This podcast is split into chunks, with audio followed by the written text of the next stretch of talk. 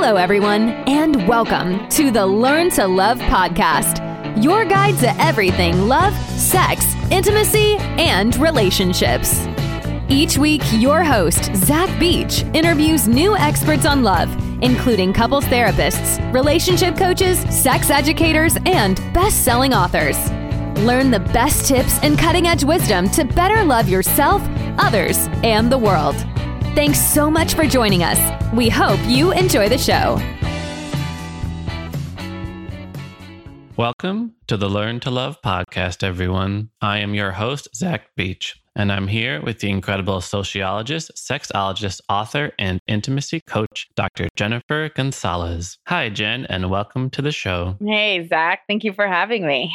Today, we are going to talk about from madness to mindfulness. But before we get into that, let's learn a little bit more about Jenn. For those that don't know, Jennifer, Dr. Jenn Gunsaullus, is a sociologist who works as a sexuality and mindfulness speaker and a relationship, intimacy, and sex coach. Her teachings can be found across a variety of mediums, including her In the Den video series on YouTube, her educational sex talk with Clint and the Doc podcast, two TEDx talks, being a recurring intimacy expert on the San Diego Morning News, and also giving expert advice in the documentary on masturbation called Sticky A Self Love Story. An active philanthropist with Women Give San Diego, the founder of World Sexual Health Day San Diego, Jenn is the author of From Madness to Mindfulness Reinventing Sex for Women, the topic for today's show. Hi, Jenn. How are you doing today? Hey, I'm doing good. I'm excited you wanted to talk about this topic in my book because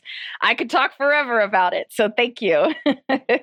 oh, good. Because, yeah, there's so many questions I have for you and so many things we can talk about. And I kind of want to just hop right to it and talk about this madness that you speak of. Yeah. Because I'm sure people are curious. And I know you're not talking about like a psychotic or a schizophrenic episode of any sort, but Correct. you're actually referring to kind of the cultural madness surrounding the conflicting messages we tell girls and women about their sexuality and bodies. So tell us first about what do you mean by madness? Yeah, and yeah, it's exactly cultural madness. Um, is exactly what I call it as a sociologist because I've been in this field and doing um, work around sexual health and, and intimacy coaching and public speaking for so many years and talked to women around the country of all different ages and of different racial ethnic backgrounds and religious upbringings. And there's common threads that so many of us have grown up with these messages of what it means to be a quote unquote good girl or what it means to be feminine. And so often those messages are, you know, to follow the rules, to not rock the boat, to not speak up for yourself, to to not masturbate, to to learn shame uh, around sex and sexual expression. There's so many negative messages around our bodies that there's always something wrong with our body and it doesn't look right we learned that our value is based in how others evaluate our appearance and how we show up to others. And then as we get older and become teenagers and older, then our value can be in, you know, whether we're sexy to other people or not, and not in our inherent worth, our inherent sense of self. So our our our sexuality gets defined outside of us or us as sexual beings and how others view us. And we're just taught at a really deep level that we are not good enough. Our bodies aren't good enough. They're not pretty enough. It's not it's not what we think is is worthy. And so at so many levels we learn just shame about our bodies, shame about our sexuality. Uh, we're not taught that it's okay to explore our bodies and know our bodies on our own terms um, and then to be able to talk about those topics. I mean, it's certainly Me Too brought this to a head that, you know, pretty much all women, they hit a certain age, they have experienced some version of sexual harassment or sexual coercion uh, and that's just built into the fabric of so many uh, sexual interactions. And but so all of this is is what so many um, young girls and young women are raised with, you know, and so much negativity around our bodies and sex. And then we're expected as adults to flip a switch and and and find our lifelong partner that we are passionate for, you know, and desirous of, and have this amazing sex life for the rest of our lives. And that's just not the reality for most people because of all of this stuff that got programmed into us. And that's why I call it madness because it's like, and then so many women think that they are broken or that something's wrong with them in some way or they're dysfunctional instead of realizing you are you are a product of your society and what we have been taught around all these topics and how we're taught to act and view ourselves, you know, around our self-worth and our self-beliefs. You know, it's like you're banging your head against the wall. And I was like, no, that is like you are you are a product of society, but once you realize that and that this is this madness you've been fed and that it insults your soul it doesn't allow you to be a fully expressed and connected and intimate human being with others and gets in the way of what you most want. Realize that's not you that's your society. So that's the madness i speak of Yes, there's all these conflicting and challenging and cultural messages that create so much shame and, and judgment and, and internalized oppression that women feel in their own bodies. So you're describing, uh, you know, an entire system, an entire culture, and an entire society that goes against women's authentic way of being. So what are we going to do about it? well, I think an important answer, at least um, at an individual level and relationship level, is mindfulness. And so that's the madness to mindfulness that I speak of in my book and that I teach. And mindfulness, you know, at its basic definition, present moment awareness without judgment you know what that really means is studying what's happening inside of you and outside of you uh, so often you know we're just our, our brains strive for efficiency and we've been programmed our whole lives and we we want to avoid what is painful or what is uncomfortable. But so many of these messages that we've been taught we need to really sit with them at their visceral level of how they they live in us and then uh, to be able to do something different about it. So like for example one of the things i've worked with a lot um, with couples over the years is couples in long-term relationships who have mismatched desire levels Mm-hmm. And so, say I'm working with a, a woman and her partner says, and says, like, very nicely, no judgment, no tone of voice, like, hey, I noticed it's, you know, been a while since we've had sex. Can we talk about that? And to that woman who just heard that, and even though her partner really did nothing wrong, just like kindly broached a topic. She very much like if she feels shame about that, if she feels guilt, um, if she feels uncomfortable talking about sex topics, if she doesn't know how to do it, it is all creates a very reactive pattern. And then so she might lash out at her partner and be like, Are you kidding?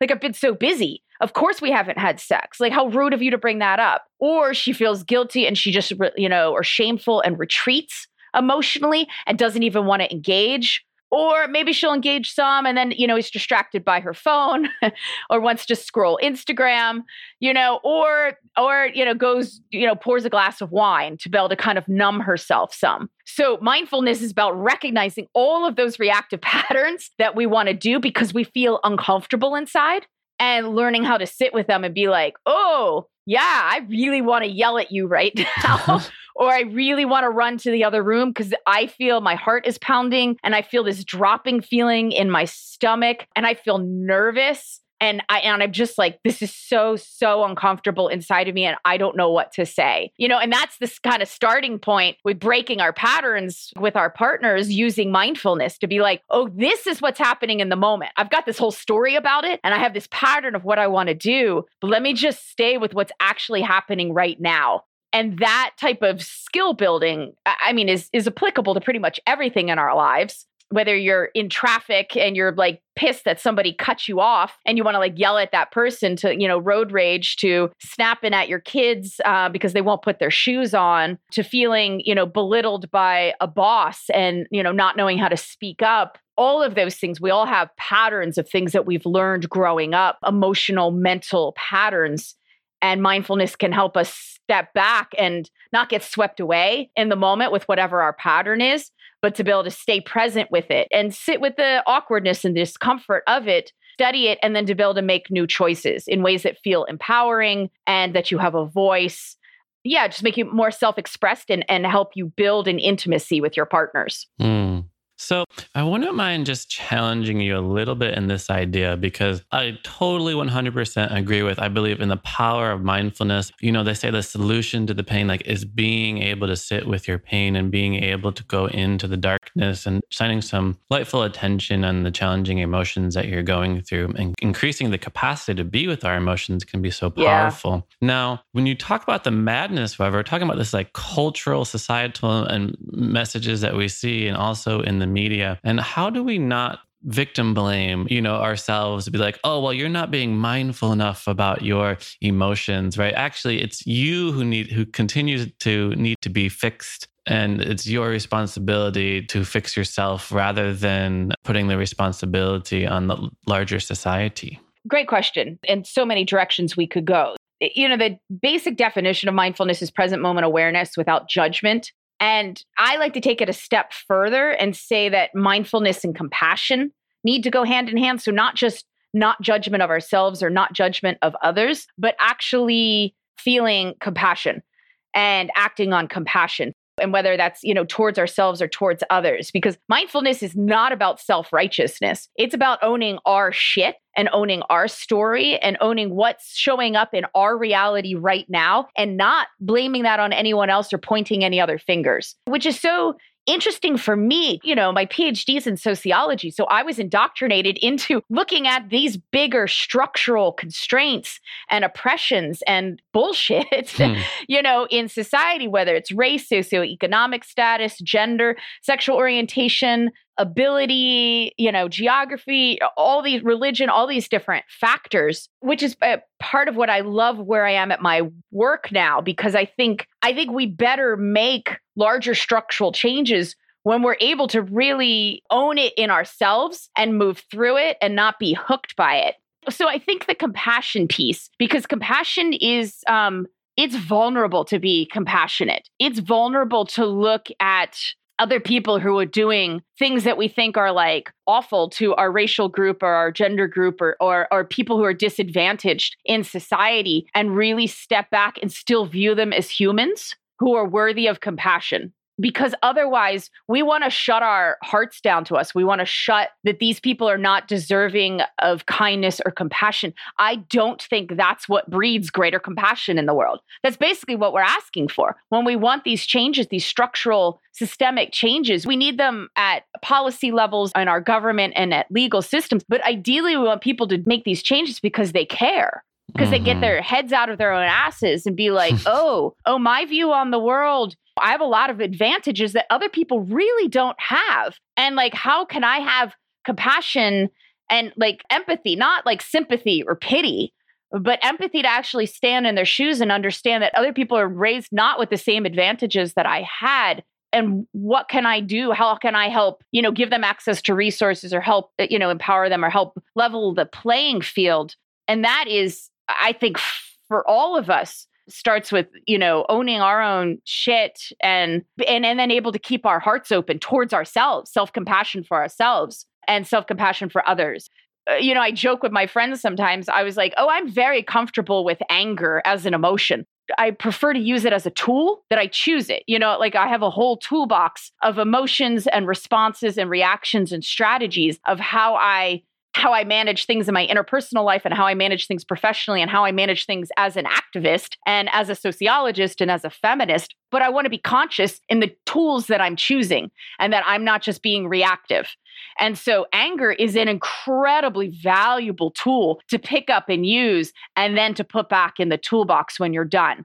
But when we stay in anger, we're shutting ourselves down. It's not good for us. It's not good for us mentally, emotionally, physiologically. But it also means we, we're not keeping our heart open to connect with others, which is really, really freaking hard to do. Because, like I said, it's a very vulnerable thing to do. So, does that address your question? Yes, in, in so many ways. Um, I really appreciate your distinction that mindfulness and compassion walk hand in hand, and compassion mm-hmm. is opening our hearts to ourselves and willing to approach that vulnerability. And when we do make structural change in society, we want to make sure that's coming from the right place. It's coming from compassion, it's coming from mindfulness, and we're not being controlled by our anger, but recognizing that anger can be a response to injustice and the oppression oh, that we yeah. see. I love this this path, right? From the madness in our culture that oppresses women and internalizes shame to mindfulness and using mindfulness to break out of that reactivity So if women are using mindfulness to break out of their own conditioning, you know, how can how can men like support the cause, so to speak? You know, once, you know, we recognize the patriarchal culture that and the misogyny that runs rampant in, in so many areas, you know, what can men do to support their partners breaking out of out of internalized shame and also supporting just women in general in their sexual empowerment? Excellent question. Thank hmm. you for asking that.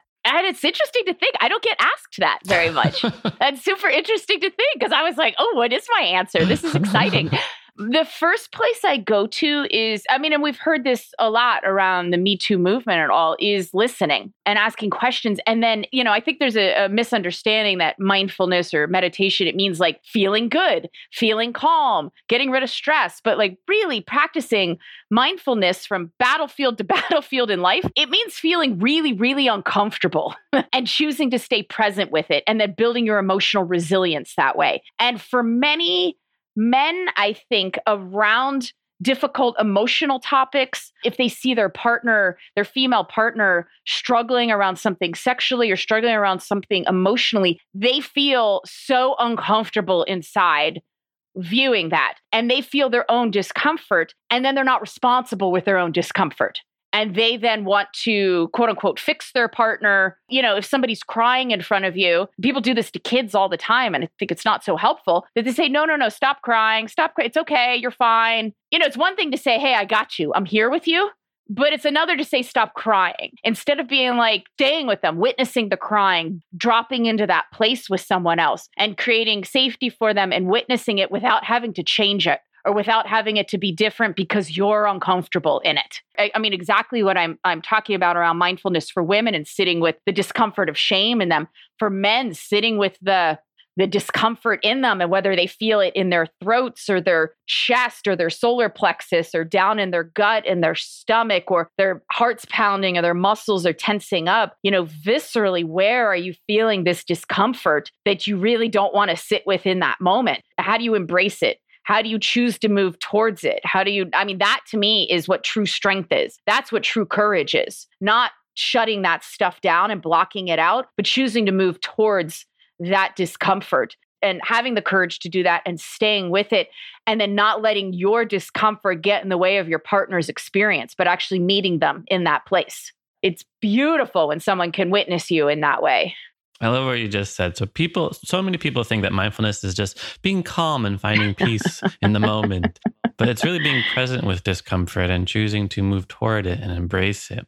So as we're moving toward embracing the shame we might have in ourselves and moving towards seeing our partners also struggle with this shame, we're slowly moving away from shame and more towards a feeling of worthiness and you write in your book that the core of overall sexual health is our feeling of worthiness, and that shame is actually what gets in the way. So, before we tackle shame, let's talk about this idea of self worth. Because why would you say self worth is so necessary for a healthy and fulfilling relationship and sex life? You know, it's funny. I talk about self worth in the introduction of my book quite a bit and sort of like why I wrote this book. And it's funny because I think, had I not done all the research and work in sociology and my dissertation work and all of that, and if we didn't have all of this cultural madness around sexuality for women, I don't think worthiness would be like it'd be just taken for granted. Like, well, why do I have to be worthy, you know, in my sex life. It's kind of like I, have helped run a group in San Diego for a while called Sex Positive San Diego. And people are like, well, what's sex positive? And I was like, well, sex positive is the opposite of sex negative, you know? And it's like we have sex positive organizations because we have such a sex negative society. And that's kind of how I feel about self worth and women's sexual expression because in so many ways, women are taught that that there's something wrong with their bodies or there's something wrong with their sexual expression or even their their feelings of desire or wanting to talk about sexual things or wanting to pursue an orgasm or their own sexual pleasure. Whether it's overt messages or more covert messages we just do get them in so many ways that it's just wrong that our body and our sexuality is wrong in some ways or our sexual feelings. And that therefore seems to get connected at a deep level that then we're wrong in some way. And we're just like sort of wrong in who we are, or we're not lovable as we are. Those, I think, would be foundational aspects of whether we just think we're worthy or not as humans or worthy of love and that we're okay exactly as we are. So I think that's how I end up kind of getting to the the self-worth path. There's a lot of versions of women's sexual empowerment and self-esteem and self-confidence and self-worth that kind of is like be badass. Don't don't give a shit about what other people think of you. And like that's not what i'm saying here this is a much more nuanced thing because that type of don't don't care what other people think about you well there's some value in messaging like that you know those that type of messaging i think is more like uh, put up your armor and not care what other people think. And mindfulness and compassion is all about taking your armor down and not needing to put it up. And so, with this messaging of like, don't care what other people think of you, I think it'd be more like, well, reflect on your response. if you're hurt by what somebody says, sort of like reflect on that and sit with that you know move towards that discomfort find your own truth within that and then in that way instead of putting up armor to protect yourself you're actually building emotional resilience based in mindfulness and self-reflection and self-compassion and self-care these really foundational heart opening ways of building emotional resilience not by putting the armor on. Does that make sense? Absolutely. I'm imagining a listener listening to you talk about you know the shame people have in their bodies and the challenges around dealing with that discomfort, and they don't they don't resonate with like what are you talking about? Like you know I have a great sex life, you know my partner my partner loves and, and supports me. I don't have any of these negative internalized messages in myself, and you know we all have these messages whether they're conscious or unconscious you know, what are some ways that you see that sexual shame or the negative messages we have around sex sort of show up in people's life that they may not even realize is just past conditioning showing up? Uh, well, so first of all, if somebody is listening and thinking that, uh, they may be. They, you know, either they really, you know, grew up in a very sex positive household, maybe or combined, and they didn't get negative religious beliefs you know, indoctrinated into them and they had good early sexual experiences and their, you know, specific, you know, genetic personality makeup. Like it's possible. They're like, oh no, yeah, I see this shit going on around me, but like I'm like really good. And so, and that may be the case. I wouldn't say that that's not the norm. So it's possible to grow up without the madness. It's not. It's not the norm.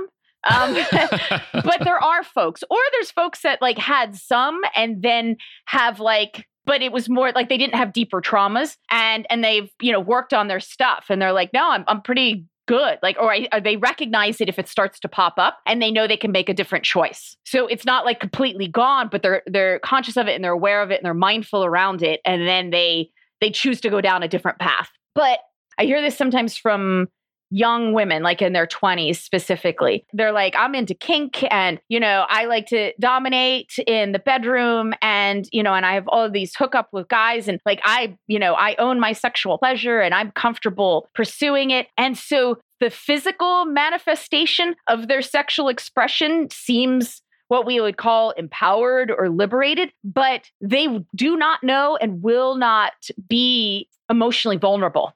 And so I've seen that, that there is a version of what it means to be a sexually empowered woman that is very much, again, having that armor up over their heart, that they will not, they won't be emotionally vulnerable. They don't want to go there. They're awkward with that. They're uncomfortable with it. They think it's unnecessary. So there's this detachment of sexual expression and sexual pleasure from emotional intimacy whether they know it or not like i think they're they're consciously putting that block up because they don't want to go to the emotional intimacy so i think true I don't know, truly not, you know, living from shame or guilt or embarrassment or the cultural madness of our society is being able to be emotionally raw and vulnerable in all our human beauty and messiness that we all have with another human being in the sexual realm around your sexual expression and being able to ask for what you want and being able to negotiate and being able to surrender. So I think that's a piece that I see. I also sometimes when I hear folks that would be like, no, we don't have a problem in our sex life, I'm shocked by the amount of time that those people pretty much always smoke pot or drink around sex. And I was like, okay, yeah. And what would it be if you didn't have those things with it? And pot and alcohol absolutely could be enhancements in sexual situations. However, they also can numb us emotionally. And, and uh, numb anxieties or numb social awkwardness and our insecurities and our fears. And that's part of why they're lovely at times. But in terms of really present, raw depth of connection with another human being, you know, I think the most beautiful thing we can experience with another human being is to have none of our armor up and be fully raw in who we are, like I said, in all our beauty and messiness as a human, and have another human being do that in front of us, and that we're creating that safe space for each other. I, it's like the scariest thing you can do, but it's like the most beautiful thing we can do. And, you know, it's sexual connection and the sexual energy can be pathways to experiencing that. But I think so often the pot and alcohol I think it can facilitate maybe the the physical pleasure aspects.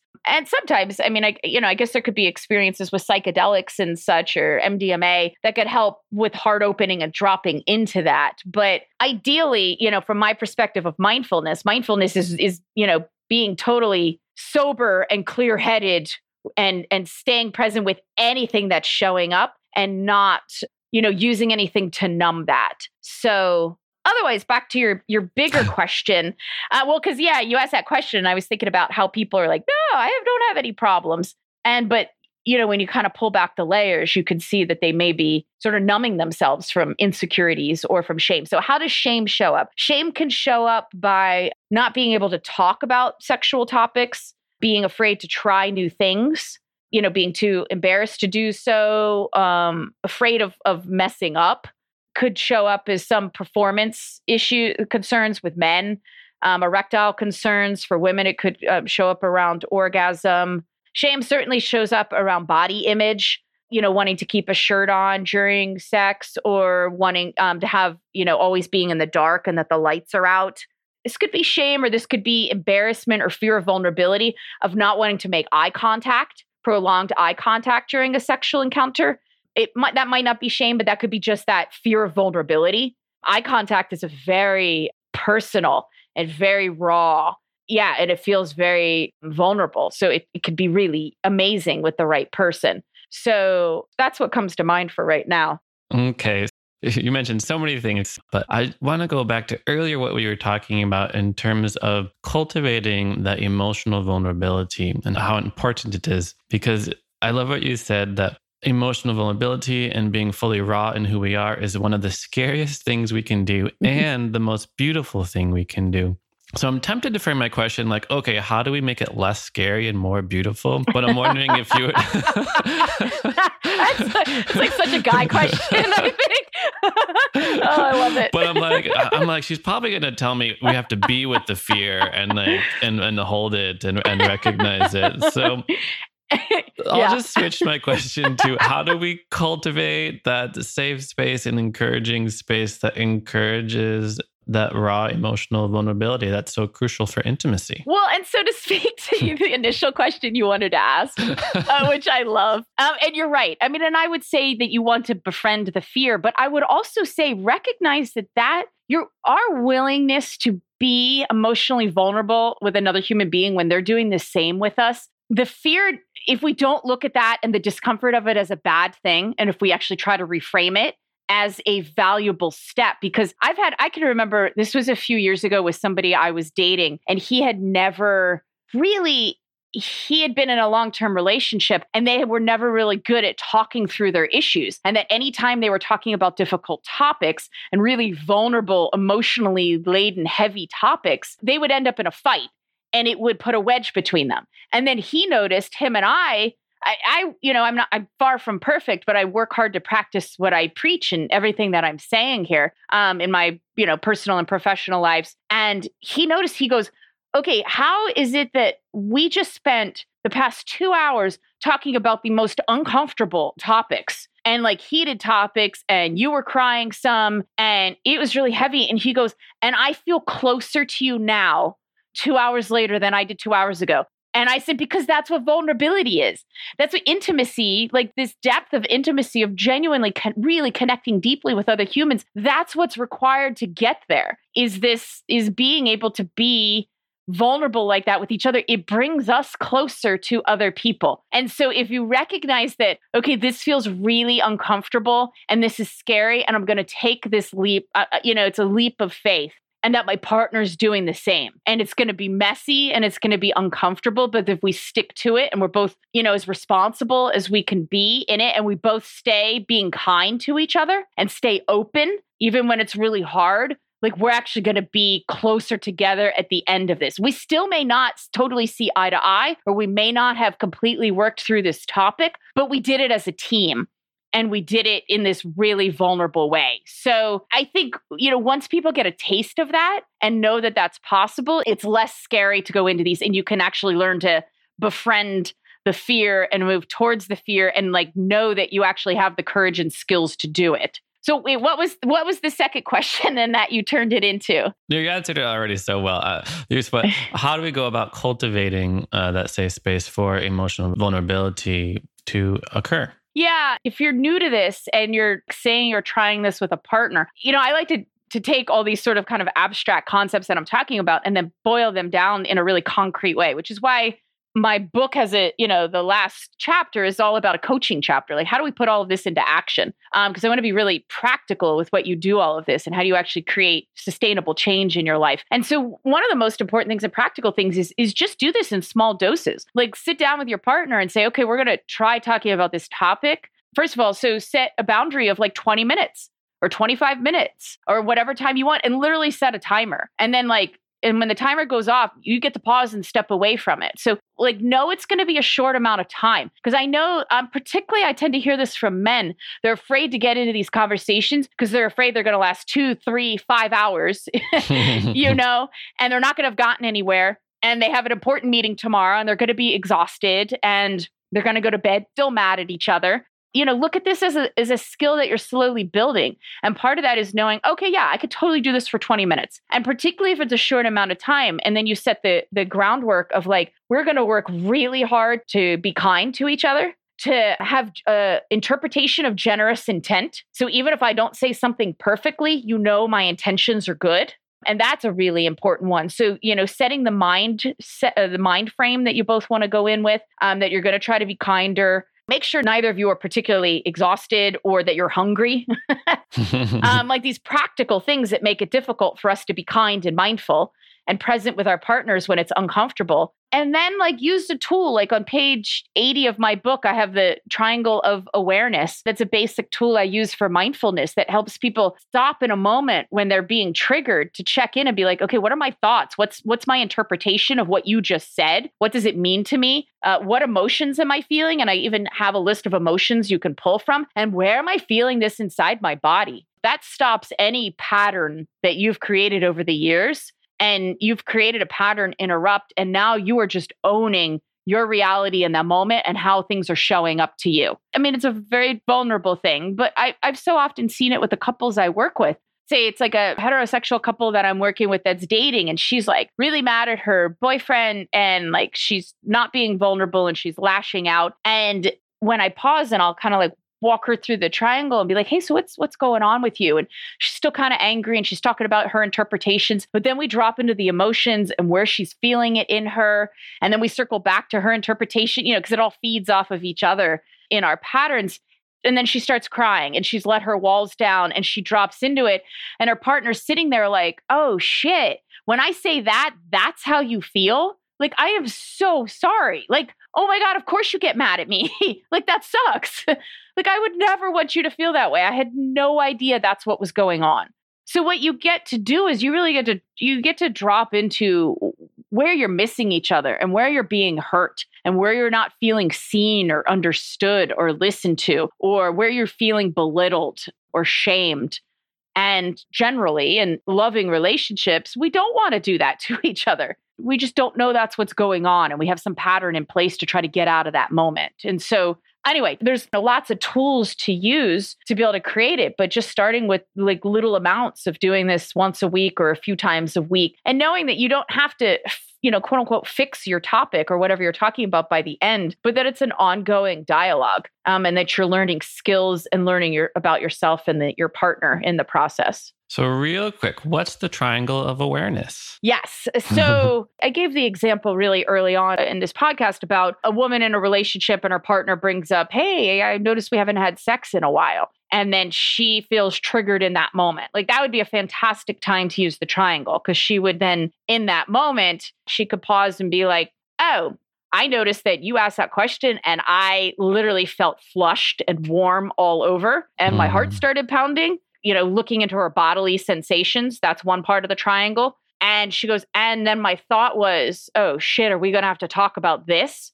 And that's the top part of the triangle. That's like your thoughts, your interpretations. And then the other corner of the triangle is your emotions. And to realize, oh gosh, I felt worried that we were going to have to talk about this. I felt guilty because I know you're right.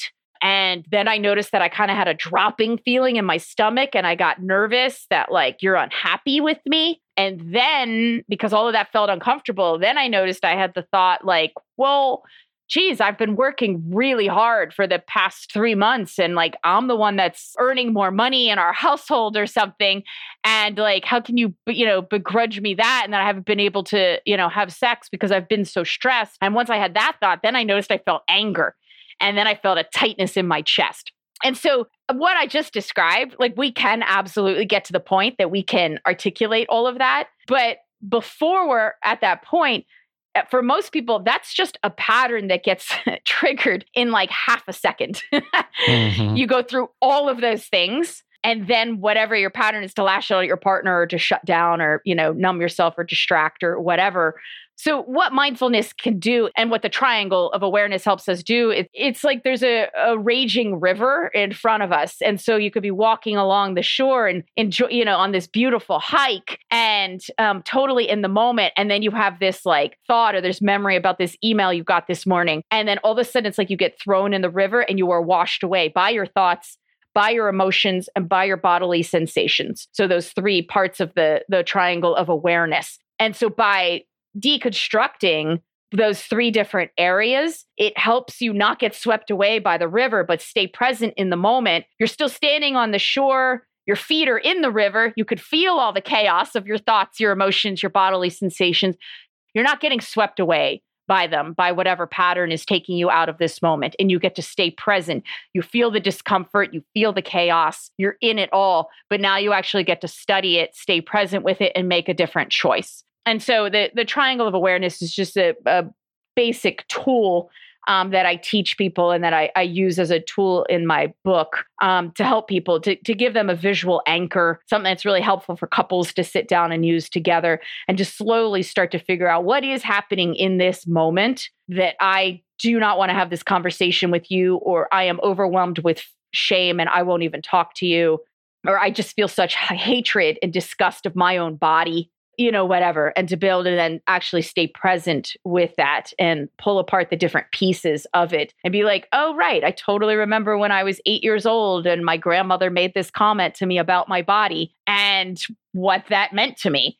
And now, you know, and that's my interpretation every time somebody says something like that. So it, it, gets tied to then, you know, all our, our cultural teachings and the stories that we've learned from society and have been taught, and then how they become our own stories and our own narratives around our body and our worthiness and our um, ourselves as sexual beings. And so then once we can pause, reflect on it, um, then we could slowly start making new choices. And I, I genuinely think that is the epitome of empowerment when we can make choices that we didn't even know we had before. It's such a such a really nice tool, this triangle of awareness that you're speaking of. And I love what you said about just not getting swept away by the river and being able to sit with the moment.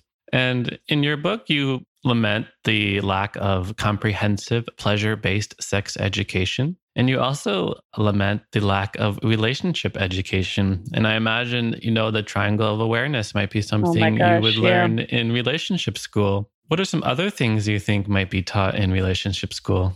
Oh my gosh, can we start a relationship school? that would be amazing. Yeah, if like there was a year long class in high school, maybe like ninth grade or so, 10th grade or something, you know, and really good comprehensive sex education and mindfulness training and compassion training. It's interesting because it's it's sad. It's disheartening the number of adults, you know, that I've worked with over the years or even friends of mine who are like, well, how do you know what your needs are in a relationship? How do you know what you want? because I talk to people, I was like, oh, you, know, ask for your needs, negotiate, whatever. But then they'll look at me and be like, but I don't know what my needs are. And I, so to me, that would be one of the foundational things, which is what mindfulness skills give us access to is how do you get in touch with what's going on inside of you so you know what your needs are and what your desires are and what your wants are and then how do you know that you're worthy to have your needs met and deserving of it but also having compassion for another human being in front of you and that they have their own needs and wants and desires and then how do you negotiate through that? How do you talk through that? You know, how do you know the difference between um, doing something with someone else because you're curious to try something new or you want to explore it with them versus feeling coerced? Or feeling obligated. You know, what are those types of distinctions? And then just the skills, because so often people don't know how to bring up sexual topics with their partner, even when they've been together for a long time, because we're not taught the right words how to do it. We don't know the nuances to talk about our experiences. We don't know, you know, how to do it kindly or compassionately. We don't know how to be strategic with it and how to be productive and responsible with it. So all of those things. But it all starts with we have to know ourselves.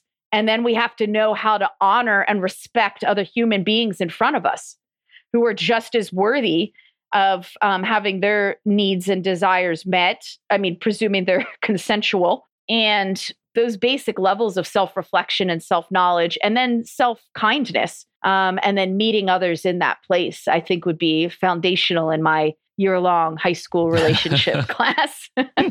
Look, so self reflection, self knowledge, and self kindness, all yeah. tools we want to bring in. And this kind of ties into the question I wanted to ask earlier because you talked about gaining an awareness of the things that we want and then being willing to ask for it and break out of the shame around asking for it. And how do we do that in a way that doesn't bring up judgment or defensiveness on the part of our partner? So, how does a person ask their partner to do something different? And it, especially like, you know, in the bedroom, a lot of shame can come up. So, how do we ask our partner to do something differently sexually without hurting their feelings or making them feel overwhelmed? Yeah. And it's such a good question because and it's interesting because normally my response to things is be be honest, be straightforward. And with this specific topic though, I think tact and strategy are more important in that I never want people to be you know dishonest with their partners but knowing that these topics are so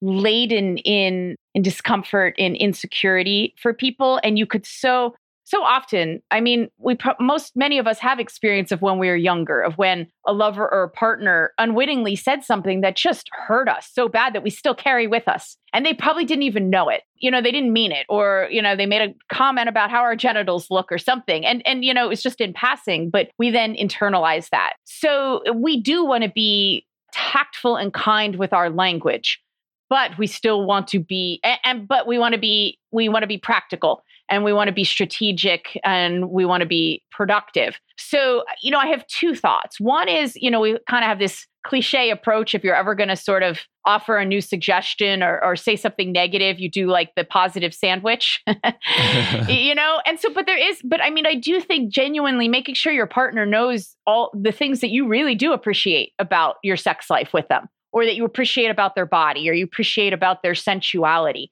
um, so making sure that you are coming from a mindset of gratitude and appreciation towards your partner and cultivating that and genuinely like carrying that energy forward and speaking from that place i think is really valuable. I also think it's valuable because um, i always tell people use blame me for it. Use me as your excuse. Say hey i was reading this book. I was listening to this podcast. I stumbled upon this website. I read this article. And I was, you know, reading about this this concept of like power play in the bedroom. And I, you know, I kind of scary, but I never really thought about it before. But I realized I kind of got excited reading about it. So, like, what do you think about this? So, you know, that's my thought. Just say that, you know, you know, that you heard it somewhere, you read it somewhere. So that sounds very different from like you were searching on Google, my sex life sucks. How do I make it better?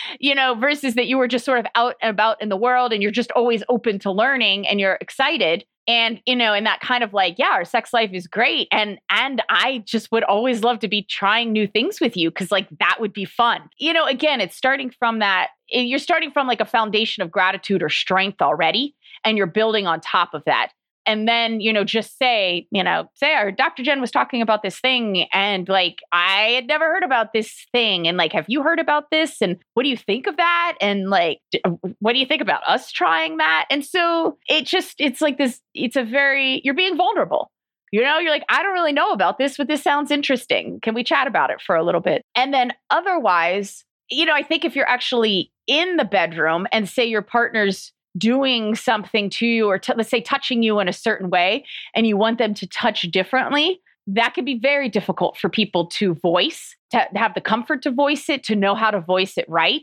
Um, and so sometimes just gently you know guiding their hand or moving their hand and and acknowledging you're like yeah i know you know my body's always sort of changing what feels good um and like last year i loved that but this year yeah i love something different because we are our bodies are always growing and changing and our sexuality is always growing and changing um, and i don't think many people have that sort of mindset and know that that's just totally normal of what it is to be in the lifespan of a human um, who's a sexual human and so to have that open mindedness about uh, opening and growing. So, yeah. So, you know, my thought is just bring it up in a really nonchalant, kind of curious way about specifically bringing up topic. So, yeah.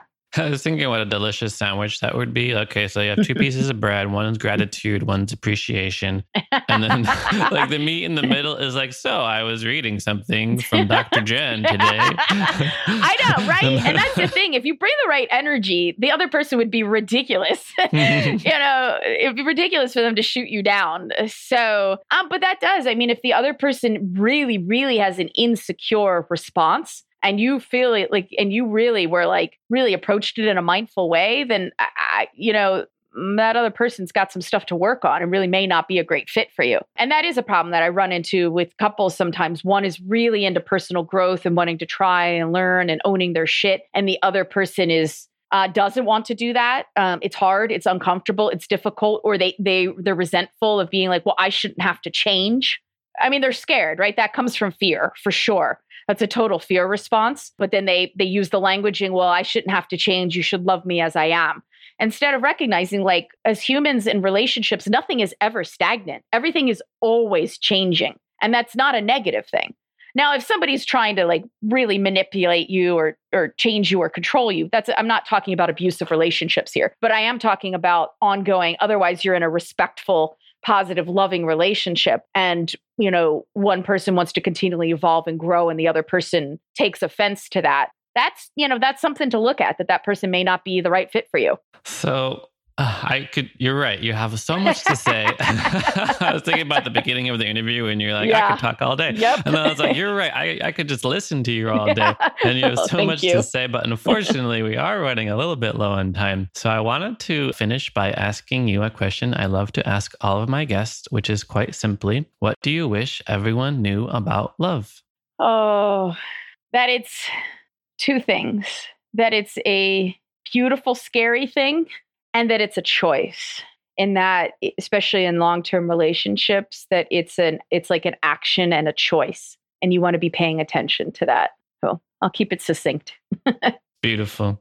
Thank you. It's a beautiful and scary thing and a choice so pay mm-hmm. attention Ah, thank you so much, Dr. Jenn. For those of our listeners who want to learn more about you and perhaps work with you, what's the best way for them to do that? Yeah, my website, uh, Dr. Jenn's Den, D R J E N N S D E N uh, dot com, is my main hub for everything. So I've got tons of free YouTube videos and TEDx talks and and articles and blogs and interviews. And I have my podcast, Sex Talk with Clint and the Doc. Um, and so Dr. Jenn's Den, basically, if you just go to Google and type in any version of Dr. Jenn's Den, it should bring you to it and my website. And then, like I said, that's my hub. You can find all my social media stuff there. So I definitely encourage folks to follow me on there and comment and uh, send me little notes. And if you like my stuff, to please share it because that helps me spread the word around all of this. And also on my website, they can check out my book. They can find a link to it um, there on Amazon and Barnes and Noble. It's in some local bookstores as well. So yeah, that's where they could find me best. Wonderful. Thank you so much for coming on to the show and sharing with us all your insight and wisdom. And thank you, listeners, for listening to the show. We hope you continue to encourage a safe space for raw and emotional vulnerability to happen in your relationship. And if you feel like you have internalized conflicting messages about sex and sexuality and love and relationships, you're not alone. There's madness everywhere in our culture, and we can break out of it with mindfulness, with being present with the discomfort in order to break out of the conditioning. Love is beautiful and scary and a choice. Thank you again for listening. If you want to learn more about me, you can go to zachbeach.com and learn more about the show at theheartcenter.com. Thanks again, Jenn. Oh, thank you. Your questions were fantastic. I really enjoyed this past hour. Thank you. Thanks again for listening to the Learn to Love podcast. To learn more about the show and your host, head over to zachbeach.com or theheartcenter.com. You can also follow Zach on Facebook, Twitter, and Instagram.